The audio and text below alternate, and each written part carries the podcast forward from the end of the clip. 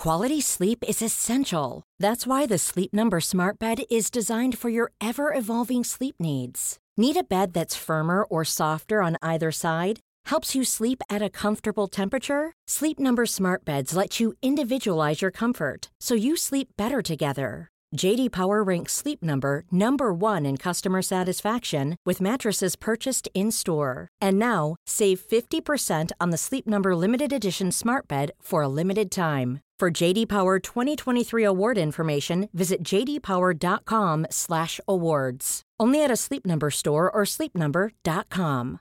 This is Paige, the co-host of Giggly Squad, and I want to tell you about a company that I've been loving, Olive and June. Olive and June gives you everything that you need for a salon quality manicure in one box. And if you break it down, it really comes out to $2 a manicure, which is absolutely insane. It's also so easy to get salon worthy nails at home with Olive and June. The difference between how your nails used to look when you did them yourself and now with the Manny system is a complete game changer. The best thing about Olive and June too is it's a quick dry, dries in about one minute, lasts for five days, and full coverage in up to one to two coats. Visit oliveandjune.com slash perfectmanny20 for 20% off your first system. That's oliveandjune.com slash perfectmanny20 for 20% off your first system. Imagine the softest sheets you've ever felt. Now imagine them getting even softer over time. That's what you'll feel with Bowl and Branch's organic cotton sheets. In a recent customer survey, 96% replied that Bowl and Branch sheets get softer with every wash. Start getting your best night's sleep in these sheets that get softer and softer for years to come. Try their sheets with a 30-night guarantee. Plus, get 15% off your first order at bowlandbranch.com. Code BUTTERY. Exclusions apply. See site for details. Olösta fall. En podd om försvunna människor och ouppklarade mord.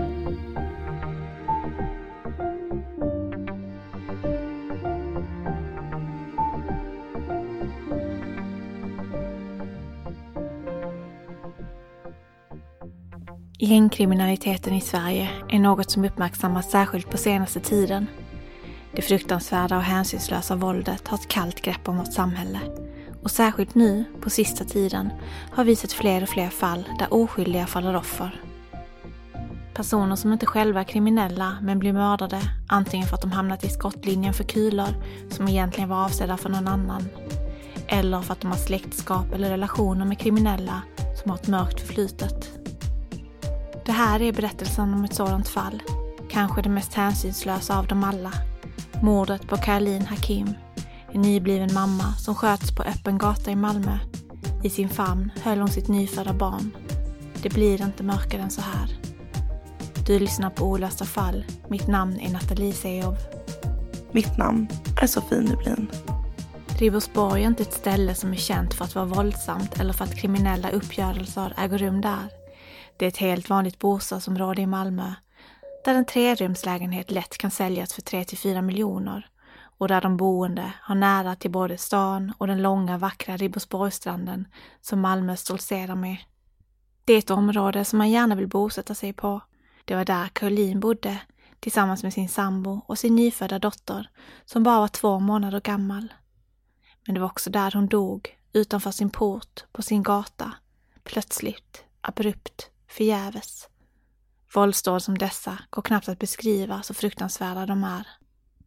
Det var måndagen den 26 augusti 2019. Solen sken och temperaturen var strax över 20 grader när Caroline och hennes sambo lämnade sin bostad på förmiddagen. De var på väg med sin baby till barnmorskan när de gick ut på gatan på Sergelsväg och möttes av den skinande sommarsolen. Carolines sambo bar den lilla dottern i famnen och sneddade över gatan, på väg mot sin bil i riktning mot kiosken som ligger på hörnet av Sergelsväg. Det de inte visste då var att utanför deras lägenhetshus väntade två beväpnade män på dem. Vittnen kunde senare berätta att de sett de två männen stå och trycka i en trappuppgång och att det stack ut eftersom de var iklädda heltäckande mörka kläder och huvtröja trots det fina vädret. När sambon fick syn på de två männen började han springa med spädbarnet i famnen. Männen sprang efter och skott avlossades. Sambon snubblade och tappade samtidigt barnet som han hade i sin famn. Dottern föll mot den hårda trottoaren. Under tiden som mannen blev skjuten tog Caroline enligt vittnen upp barnet som skrek i sin famn. Sambon lyckades ta sig upp och fly från platsen. Caroline stannade då upp och tittade efter honom samtidigt som en av de beväpnade männen rörde sig mot henne. Och enligt ett vittne ska hon då ha vädjat att de skulle sluta skjuta. Men trots att hon höll bebisen i sin famn och trots hennes vädjan så avlossades skott mot henne. Först ett skott mot kroppen och sen när hon föll ihop på marken riktades ännu ett skott mot hennes huvud enligt ögonvittnen. För andra gången föll det lilla skrikande barnet mot marken. Därefter flydde de båda männen från platsen med hjälp av en bil. Och kvar låg Caroline i en pöl av sitt blod. Runt henne hade vittnen, grannar och förbipasserande samlats. En man försökte ge henne hjärt och lungräddning. Ett annat vittne lyfte upp det gallskrikande barnet. Marilyn Pettersson, 65 år gammal, var en av grannarna som hade rusat ut på gatan när hon hörde vapnet som avfyrades i hennes kvarter. I en artikel i Aftonbladet berättade hon om den fruktansvärda synen som mötte henne när hon kom ut på gatan. Där på marken låg en livlös kvinna på rygg, skjuten i huvudet. Marilyn satte sig vid hennes huvud och försökte stoppa blödningen med en handduk som hon instinktivt hade tagit med sig i all hast när hon lämnade sin lägenhet. Det blödde mycket från bakhuvudet. Jag satte handduken så att det blev som en kudde, sa Marilyn Pettersson till Aftonbladet. Jag försökte prata med henne, få kontakt. Jag sa hej, hej, vakna, vakna. Men hon var utan livstecken. Medan mannen gjorde hjärt och lungräddning masserade Marilyn Pettersson hennes armar för att hålla igång blodcirkulationen. Marilyn berättade att en annan man hade plockat upp den gråtande bebisen. Spädbarnet var inte skjutet, men det hade en bula i bakhuvudet. Det kände jag när jag klappade på huvudet. Tårarna rinner ner för Marilyns kinder när hon berättar om den fruktansvärda som hon har varit vittne till. Klockan var två minuter tio på förmiddagen när polisen fick in det första samtalet till SOS Alarm om skjutningen på Ribersborg. Carolines sambo och hennes dotter klarade sig utan några fysiska skador den dagen, men Caroline miste sitt liv. Strax efter skjutningen fick polisen larm om att en grå Mercedes stod i brand cirka tre kilometer från brottsplatsen på Stadiongatan. Det skulle visa sig vara gärningsmännens flyktbil som eldats upp. Hur kunde det här ske? Hela Malmö var i chock. Nu hade det våld som man tidigare sett fått en helt ny nivå. Vad var det för personer som besinningslöst kunde skjuta ner föräldrar framför ögonen på deras spädbarn, mitt på öppen gata? Hur kan man vara kapabel till det? Vad fanns det för motiv? Vem ville Caroline och hennes sambo illa? Ett hav av blommor växte sig större och större på den plats utanför kiosken på Sveriges väg där detta fruktansvärda hade skett. Malmöborna samlades på platsen för att visa vördnad och tända ljus. Det skulle visa sig att Caroline inte hade någon kriminell bakgrund. Hon var 31 år gammal, ostraffad och levde ett ordnat liv. Hon var dessutom nyexaminerad läkare efter att ha studerat medicin i Polen och hade fått en ST-tjänst på Värnamo sjukhus där hon jobbade fram till juni 2019. Tiden innan hon födde sin dotter var lycklig och hon såg fram emot att bli mamma. Hennes föräldrar kom ursprungligen från Iran till Sverige 1987. Familjen flyttade till Rosengård i Malmö efter några år på en flyktförläggning. Caroline föddes några år efter ankomsten till Sverige.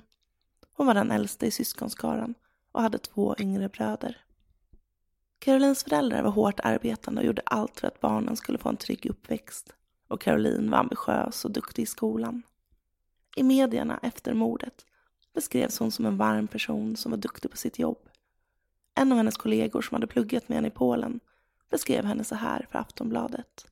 Hon var jätteomtänksam, försökte alltid få med alla svenska studenter och se till att det hände något. Hon var en person som tog initiativ och det var mycket tack vare henne som vi svenskar började umgås och det blev en gemenskap. Som Mattias Lindblad, en ST-läkare på Värnamo sjukhus som också var studiekamrat med Caroline i Polen. Motivet till händelsen verkade egentligen inte ha handlat så mycket om Caroline. Det skulle visa sig att hennes sambo, som hade ett ökänt kriminellt förflutet, kan ha varit den egentliga måltavlan. Han var nämligen en av Bröndbyrånarna som låg bakom ett av de mest uppmärksammade rånen i Danmark. Tillsammans med 13 andra män ska han ha blivit dömd för inblandning i rånet av en dansk värdedepå i Bröndby, Danmark. Det var i augusti 2008 som minst fem maskerade män, beväpnade med AK4, körde in i värdecentralen med hjälp av en 22 ton tung hjullastare. Personalen sökte skydd i ett angränsande rum medan männen fick med sig ett ofantligt stort byte och försvann från platsen i tre mörka Audi-bilar. Samtidigt placerade medhjälpare ut stulna sopbilar som sattes i brand och spred ut fotanglag som satte stopp för polisbilarna som jagade rånarna.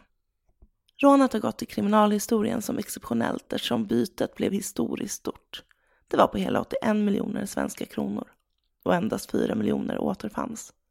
Vad resten av pengarna blev av förblev ett mysterium. Det var genom ett gemensamt spaningsarbete av både dansk och svensk polis som fem danskar, en fransman och åtta svenskar kunde gripas för rånet. Carolines sambo var en av svenskarna och ska ha varit delaktig i både planeringen och utförandet av rånet.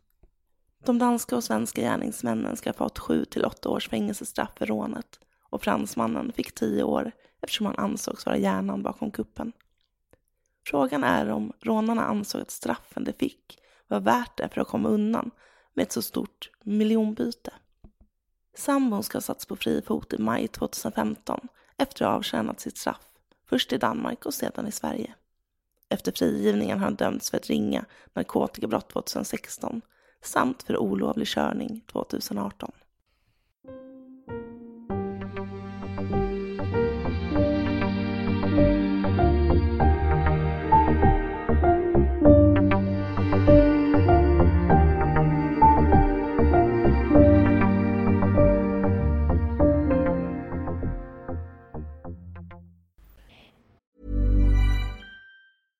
Selling a little or a lot? Shopify helps you do your thing however you cha-ching. Shopify is the global commerce platform that helps you sell at every stage of your business. From the launch your online shop stage to the first real life store stage, all the way to the did we just hit a million orders stage. Shopify is there to help you grow. Shopify helps you turn browsers into buyers with the internet's best converting checkout. 36% better on average compared to other leading commerce platforms because businesses that grow grow with Shopify. Get a $1 per month trial period at shopify.com/work. shopify.com/work. Want to get a chiseled look in the jawline? Sculpt and shape your jawline with added volume from Juvederm Volux XC. Juvederm Volux XC is an injectable gel specifically designed to be robust enough to improve moderate to severe loss of jawline definition. And it is the first and only hyaluronic acid filler approved for the jawline. Add volume to your jawline for a chiseled look with Juvederm Volux XC. For important safety information and to find a licensed specialist, visit juvederm.com. That's J U V E D E R M.com. Not for people with severe allergic reactions, allergies to lidocaine, or the proteins used in Juvederm. Common side effects include injection site redness, swelling, pain, tenderness, firmness, lumps, bumps, bruising, discoloration, or itching. There's a risk of unintentional injection into a blood vessel, which can cause vision abnormalities, blindness, stroke, temporary scabs, or scarring. Talk to a licensed specialist to find out if it's right for you. Visit juvederm.com. That's J U V E D E R M.com. Life is full of awesome what ifs, and some not so much, like unexpected medical costs. That's why United Healthcare provides Health Protector Guard fixed indemnity insurance plans to supplement your primary plan and help manage out of pocket costs. Learn more at uh1.com. Ja, Sofie, eh, det har faktiskt släppts en bok om det här fallet ganska nyligen, eller väldigt nyligen i oktober 2023. Mm. Eh, boken heter Mordet på Ribersborg och är skriven av Therese Cedergren med Theodor Lundgren. Eh, och den handlar då om mordet på Caroline. Och jag tänkte att vi i den här diskussionen kan gå igenom lite intressanta punkter som faktiskt tas upp i boken, för att den är ju väldigt aktuell just nu. Verkligen. Therese Cedergren som ligger bakom den här boken har i flera år arbetat med att rapportera om kriminaliteten i Malmö bland annat. Och eh, hon har då arbetat som journalist och som eh, reporter, eh, krimreporter. Ehm, och har kommit väldigt nära faktiskt de gängkriminella i sitt arbete. Trots att hon då har sett väldigt mycket under sin yrkestid, då bland annat som granskande krimreporter för TV4, så blev det här fallet med Caroline något som inte kunde släppa. Det berörde henne väldigt mycket från första stund. och stannade kvar hos henne så pass mycket att hon bestämde sig för att skriva den här boken om fallet. Ja, det är verkligen ett speciellt fall och just när det är ett barn inblandat på det här sättet, det är, det är nog inte en människa som det inte berört, tror jag. Nej, och det har varit väldigt uppmärksammat här i Malmö speciellt eftersom det känns väldigt, eh, det har stått ut från andra eh, fall som vi har sett här, fast vi har sett många som blivit skjutna på öppen gata. Det har ändå hänt en del gånger här i Malmö så har det här verkligen stuckit ut. Det har det verkligen gjort. Um, och jag tror också att Therese eh, var intresserad av att ta reda på bakgrunden till varför det här kunde hända eh, i den här boken. Att det var därför hon också eh, var intresserad av att skriva en bok med tanke på sin bakgrund. Och hon hade också kontakt med Carolines anhöriga, Carolines mamma.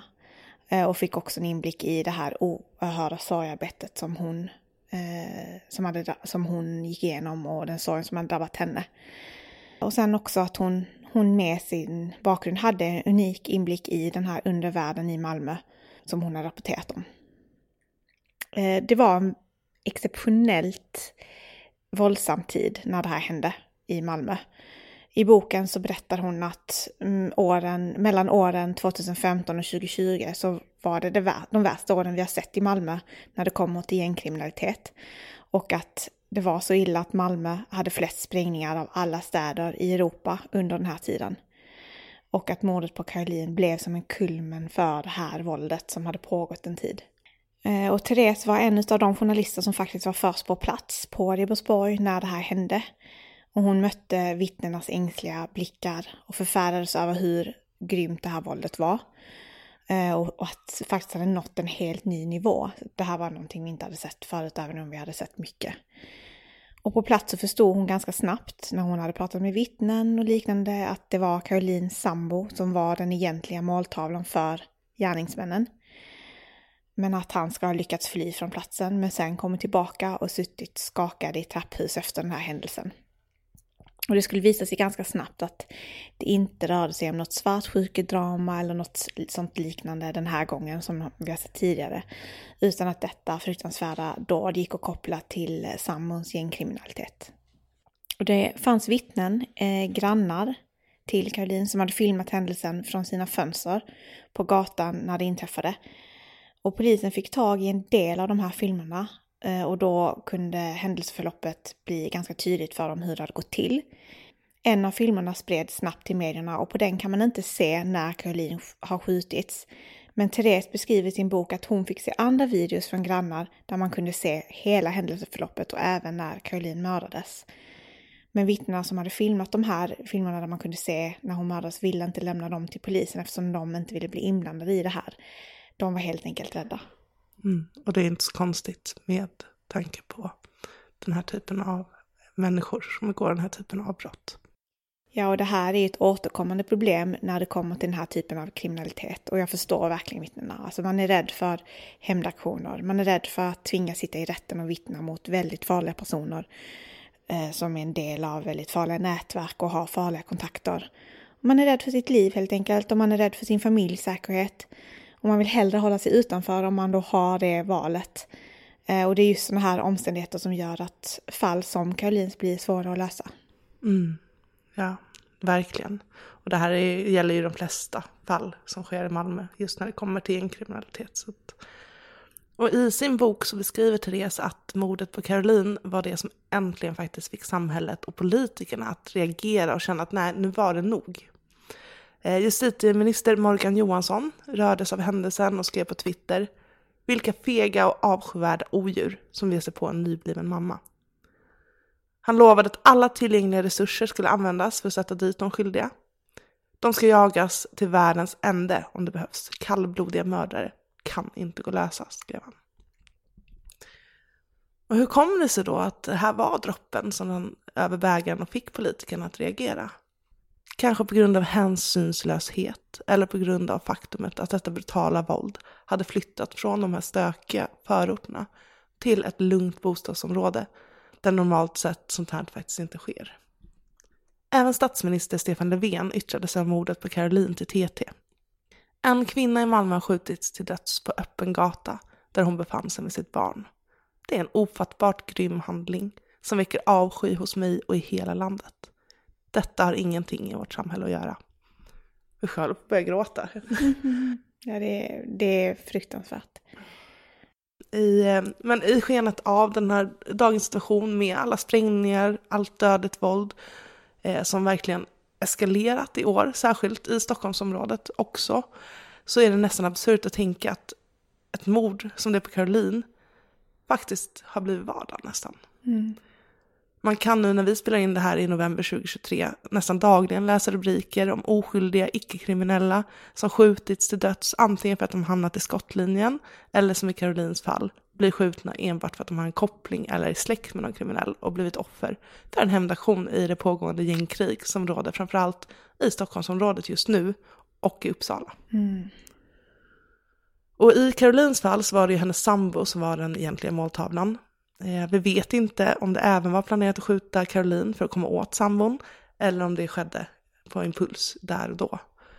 Det kan i stort sett uteslutas att det rör sig om ett misstag att skotten som träffade Caroline ska ha träffat henne av misstag eftersom sambon hade flytt från platsen eh, när hon träffades. Och att det inte bara var ett skott utan faktiskt flera som träffade. Och att ett av dem ska ha avlossats efter det att hon faktiskt föll till marken. Det finns en del som tror att Caroline kanske hade kunnat överleva om hon likt sambon hade flytt från platsen istället för att stanna och be männen att sluta skjuta. Kanske var det hennes vädjan och civilkurage som faktiskt ledde till att hon blev mördad. Hur som helst så kom ju sambon undan och han överlevde oskadd. Även spädbarnet ska ha klarat sig med enbart lindriga skador. Och det finns eh, vittnen som sett sambon återvända till platsen strax efter att gärningsmännen lämnat och att han ska skrikit lever hon flera gånger och syftat då till Caroline. Och det hela är bara så, nu kommer jag svära, jävla fruktansvärt. Mm. I boken får vi då också reda på lite hur sambon och Caroline träffades. Eh, hon går igenom lite bakgrund till det hela och de båda ska faktiskt ha gått på samma skola så de kände varandra sedan tidigare. Men att det var alltså först långt senare när de var vuxna strax efter att Caroline hade kommit tillbaka till Sverige när hon hade pluggat medicin i Polen som de ska ha blivit ett par. Och det är oklart hur väl de kände varandra under skoltiden. Men i boken Mordet på Ribersborg så kan man då läsa att sambon ska ha varit ganska stökig och tuff redan under skoltiden. Eh, och att han ska ha fattat ett tycke för då Caroline som var mer skötsam och ordningsam eh, redan då. Och att han ska ha varit förälskad i henne under skoltiden. Men att det först var senare som de blev ett par. Och han ska då ha uppvaktat henne på ett klassiskt gentlemannavis. Och hon ska ju vetat om att han hade ett kriminellt förflutet. Eh, han har suttit inne för ett väldigt välkänt eh, rån, eh, värdedepårånet som jag pratat om tidigare. Och det här var något som Caroline måste ha vetat om eftersom det var så uppmärksammat. Det var ingen hemlighet. Men mannen hade tjänat sitt straff och han hade lämnat det kriminella livet bakom sig i stort sett kan man säga. Han hade dömts för mindre grejer efter det här, men det var liksom inga sådana grova saker han hade gjort efter, eller blivit dömd för.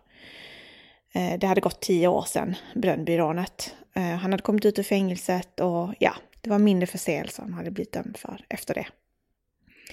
Enligt boken ska Karolina sagt till sina vänner att hon tyckte om att umgås med den här mannen eftersom hon kände att hon kunde vara helt sig själv när hon var med honom.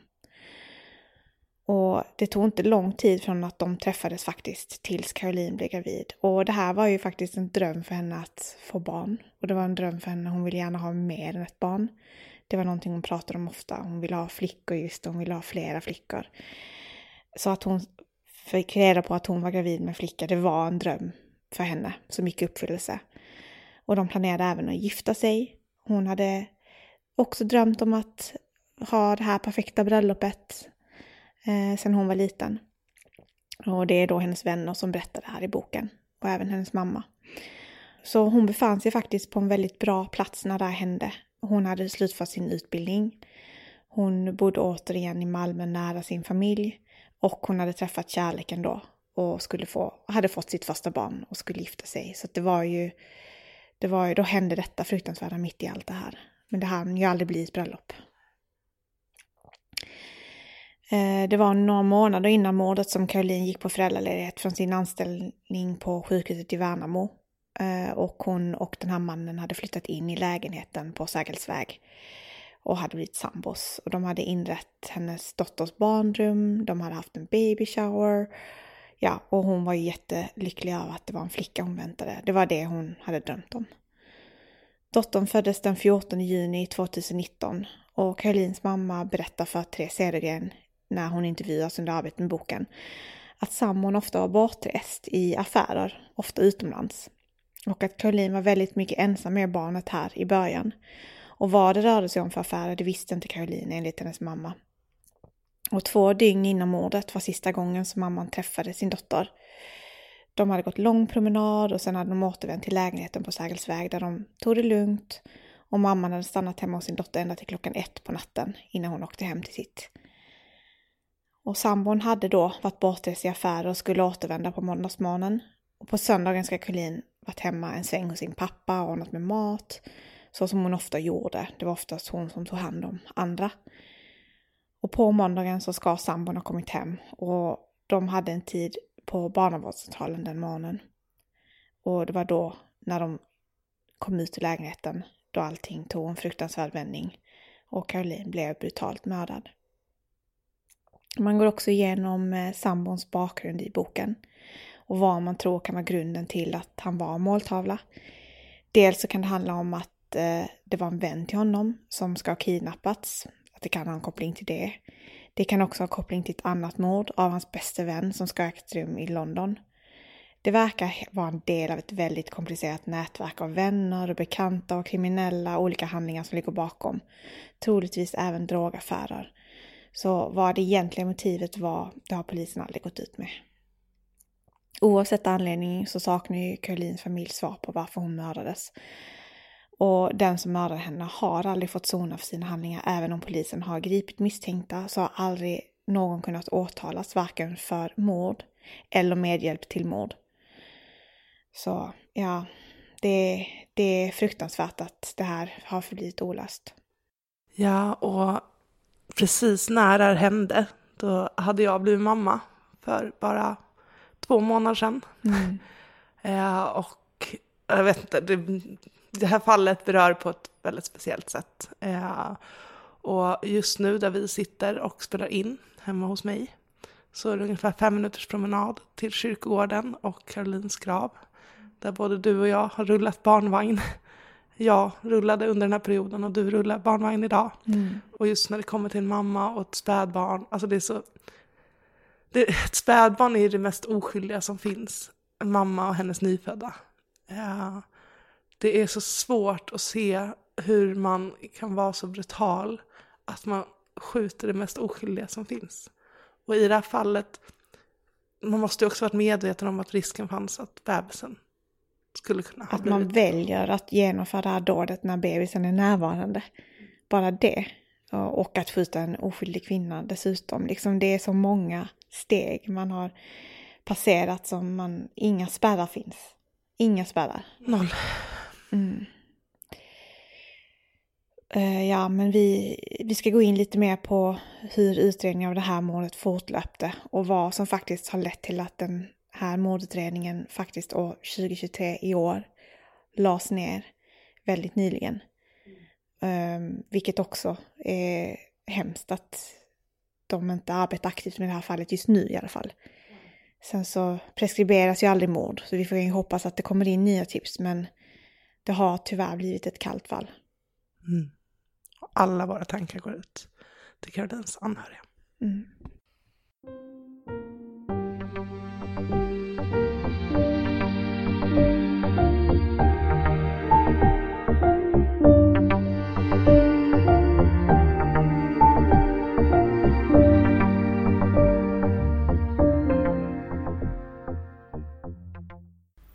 När Kulins mamma Shanas fick en notifikation från Aftonbladet i mobilen att en kvinna i 30-årsåldern skjutits i Malmö hade hon inte en tanke på att det skulle vara hennes dotter Caroline, berättar hon i TV4s Kalla fakta. Men sen när hon fick höra att det var på Ribersborg och när hennes söner började ringa henne förstod hon att det var hennes dotter det rörde sig om. Med tårarna rinnande ner för sina kinder förklarade hon att Caroline var allt för henne och när dottern mördades krossades hennes hjärta i tusen bitar. Avsnittet av programmet Kalla fakta som reportern Therese Cedergren döpt till Den skrämda staden sändes den 1 december 2020. I avsnittet berättar flera mammor, som precis som Shanas har fått sina barn mördade, om det fruktansvärda som hänt dem.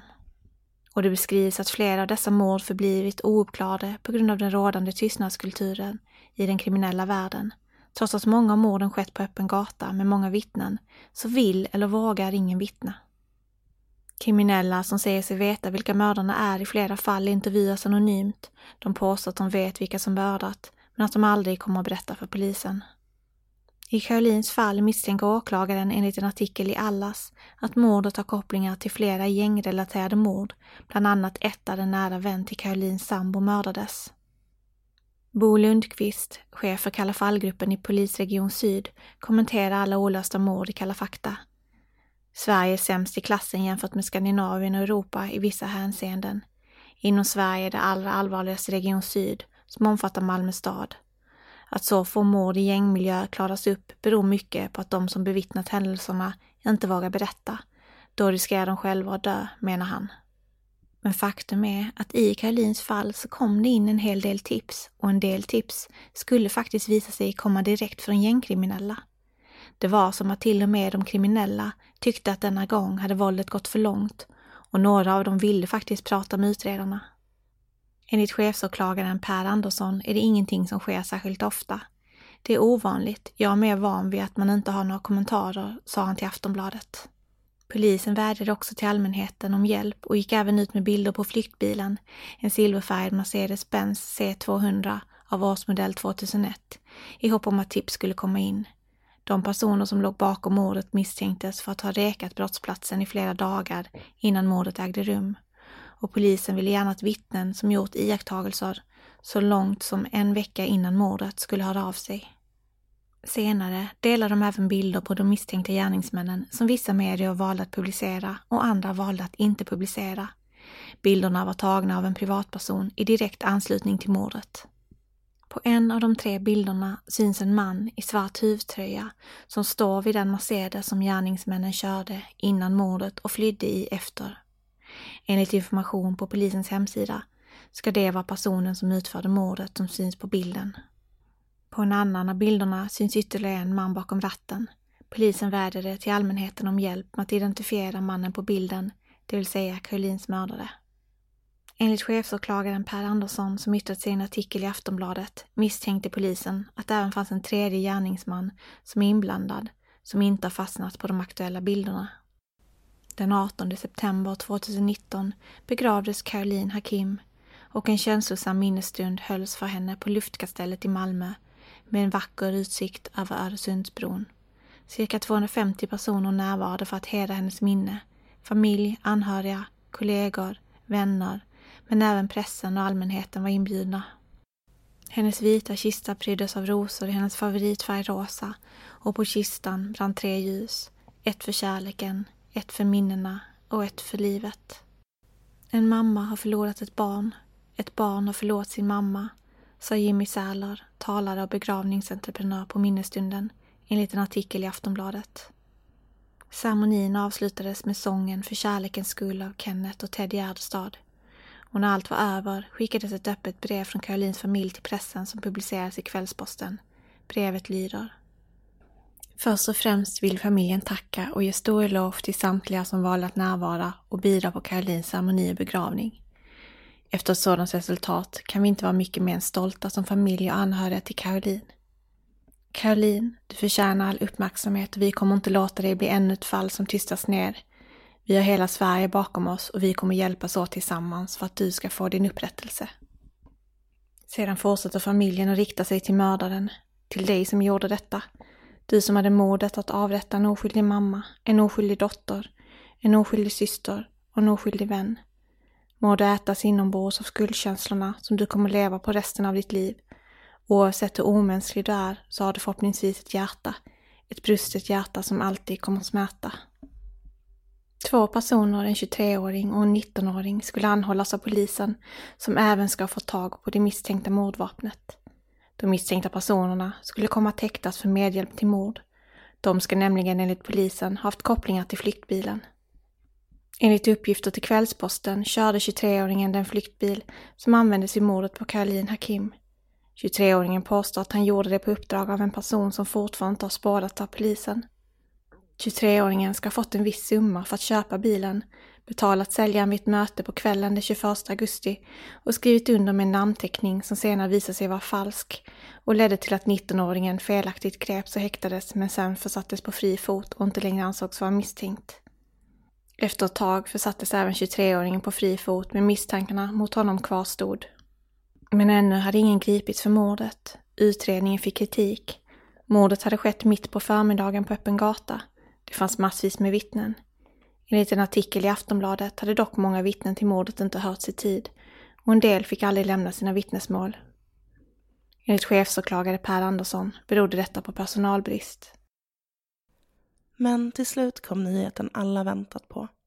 En 22-åring ska häktas på sannolika skäl misstänkt för mordet på Caroline, men även försök till mord och grovt vapenbrott i samband med dådet. Det var efter polisen gick ut med bilderna i medierna som mannen kunde häktas eftersom det skulle visa sig att han, enligt åklagaren Lisa Åberg som yttrade sig i en artikel i Aftonbladet, kunde identifieras som mannen på bilden som polisen delat. Sedan fotona publicerades har det inkommit tips om vem personen är och ett namn som har figurerat i de sammanhangen är 22-åringens, sa åklagaren till Aftonbladet. Det skulle visa sig att den misstänkte mannen redan satt fängslad på annan ort där han redan avtjänade ett treårigt fängelsestraff för grovt vapenbrott och grovt rån som han dömts för. Totalt är det sex personer som figurerat som misstänkta i fallet.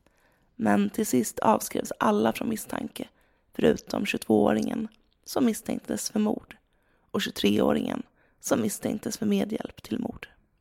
Den 31 augusti 2023 kom ett dystert besked för Karolins anhöriga. Åklagaren Lisa Åberg, som varit förundersökningsledare för utredningen sedan våren 2020, meddelar att utredningen ska läggas ner. Jag har gjort bedömningen att de bevis vi har inte räcker för att väcka åtal, sa hon till SVT Nyheter. Samtidigt ger hon beskedet att de två kvarstående misstänkta i fallet nu avskrivs från misstankar. Vi har vänt på varje sten, men problemet är att ingen vill prata. Många uttrycker sin avsky för själva brottet, även personer som själva befinner sig i kriminella kretsar. Ändå vill de inte medverka i utredningen, säger hon. Trots att flera ville prata inledningsvis var det ingen med information om gärningsmännen som ville ställa upp och delta i utredningen och så småningom i rätten när det väl kom till kritan. Det bidrog till att utredningen till sist avstannade eftersom den tekniska bevisningen och vittnesmålen man fått in inte utan tvivel kan fastställa vem som gjorde vad den där augusti förmiddagen när Caroline miste livet. Men trots att åklagaren nu lagt ner mordutredning finns det en tröst i att mord aldrig preskriberas. Så nu är mordet på Caroline ett av de många olösta morden som lagts över på polisens Kalla fallgrupp. I en intervju med P4 Jönköping uttrycker Karolins bror sin sorg och frustration. Han beskriver sin syster som en glädjespridare och klistret i familjen, den som höll ihop dem. Och att inte få veta varför hans syster mördades gör oerhört ont. Var de ute efter att döda Caroline? Var det något som hände i situationen som ledde till det? Vi vet ingenting och har inte fått någon som helst information om detta.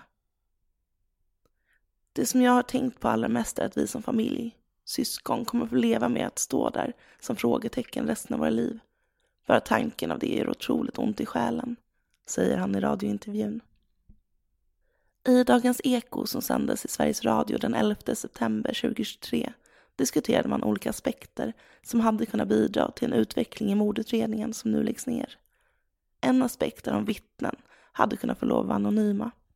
Det vill säga att deras vittnesmål, trots anonymiteten, ändå hade kunnat användas i domstol. Då kanske fler hade vågat berätta vad de vet. Det förs just nu en politisk diskussion om att införa anonyma vittnen så att fler gängrelaterade brott kan klaras upp. Även kronvittnen tas upp som en möjlighet när personer får fördelar, till exempel strafflindring, genom att lämna uppgifter om misstänkta i brottsmål. Vi hoppas innerligt att någon som vet något kommer att våga kliva fram och berätta så att Karolins anhöriga en dag ska få de svar som de söker. Tack för att just du lyssnat på veckans avsnitt av Olösta fall. Imagine the softest sheets you've ever felt. Now imagine them getting even softer over time. That's what you'll feel with Bowl and Branch's organic cotton sheets. In a recent customer survey, 96% replied that Bowl and Branch sheets get softer with every wash. Start getting your best night's sleep in these sheets that get softer and softer for years to come. Try their sheets with a 30-night guarantee. Plus, get 15% off your first order at bowlandbranch.com. Code BUTTERY. Exclusions apply. See site for details. Want to get a chiseled look in the jawline? Sculpt and shape your jawline with added volume from Juvederm Volux XC. Juvederm Volux XC is an injectable gel specifically designed to be robust enough to improve moderate to severe loss of jawline definition. And it is the first and only hyaluronic acid filler approved for the jawline. Add volume to your jawline for a chiseled look with Juvederm Volux XC. For important safety information and to find a licensed specialist, visit juvederm.com. That's J U V E D E R M.com. Not for people with severe allergic reactions, allergies to lidocaine, or the proteins used in Juvederm. Common side effects include injection site redness, swelling, pain, tenderness, firmness, lumps, bumps, bruising, discoloration, or itching. There's a risk of unintentional injection into a blood vessel, which can cause vision abnormalities, blindness, stroke, temporary scabs, or scarring. Talk to a licensed specialist to find out if it's right for you. Visit juvederm.com. That's J U V E D E R M.com. Hey, it's Paige DeSorbo from Giggly Squad. High quality fashion without the price tag. Say hello to Quince. I'm snagging high-end essentials like cozy cashmere sweaters, sleek leather jackets, fine jewelry, and so much more. With Quince being 50 to 80% less than similar brands. And they partner with factories that prioritize safe, ethical, and responsible manufacturing. I love that. Luxury quality within reach. Go to quince.com slash style to get free shipping and 365 day returns on your next order. Quince.com slash style.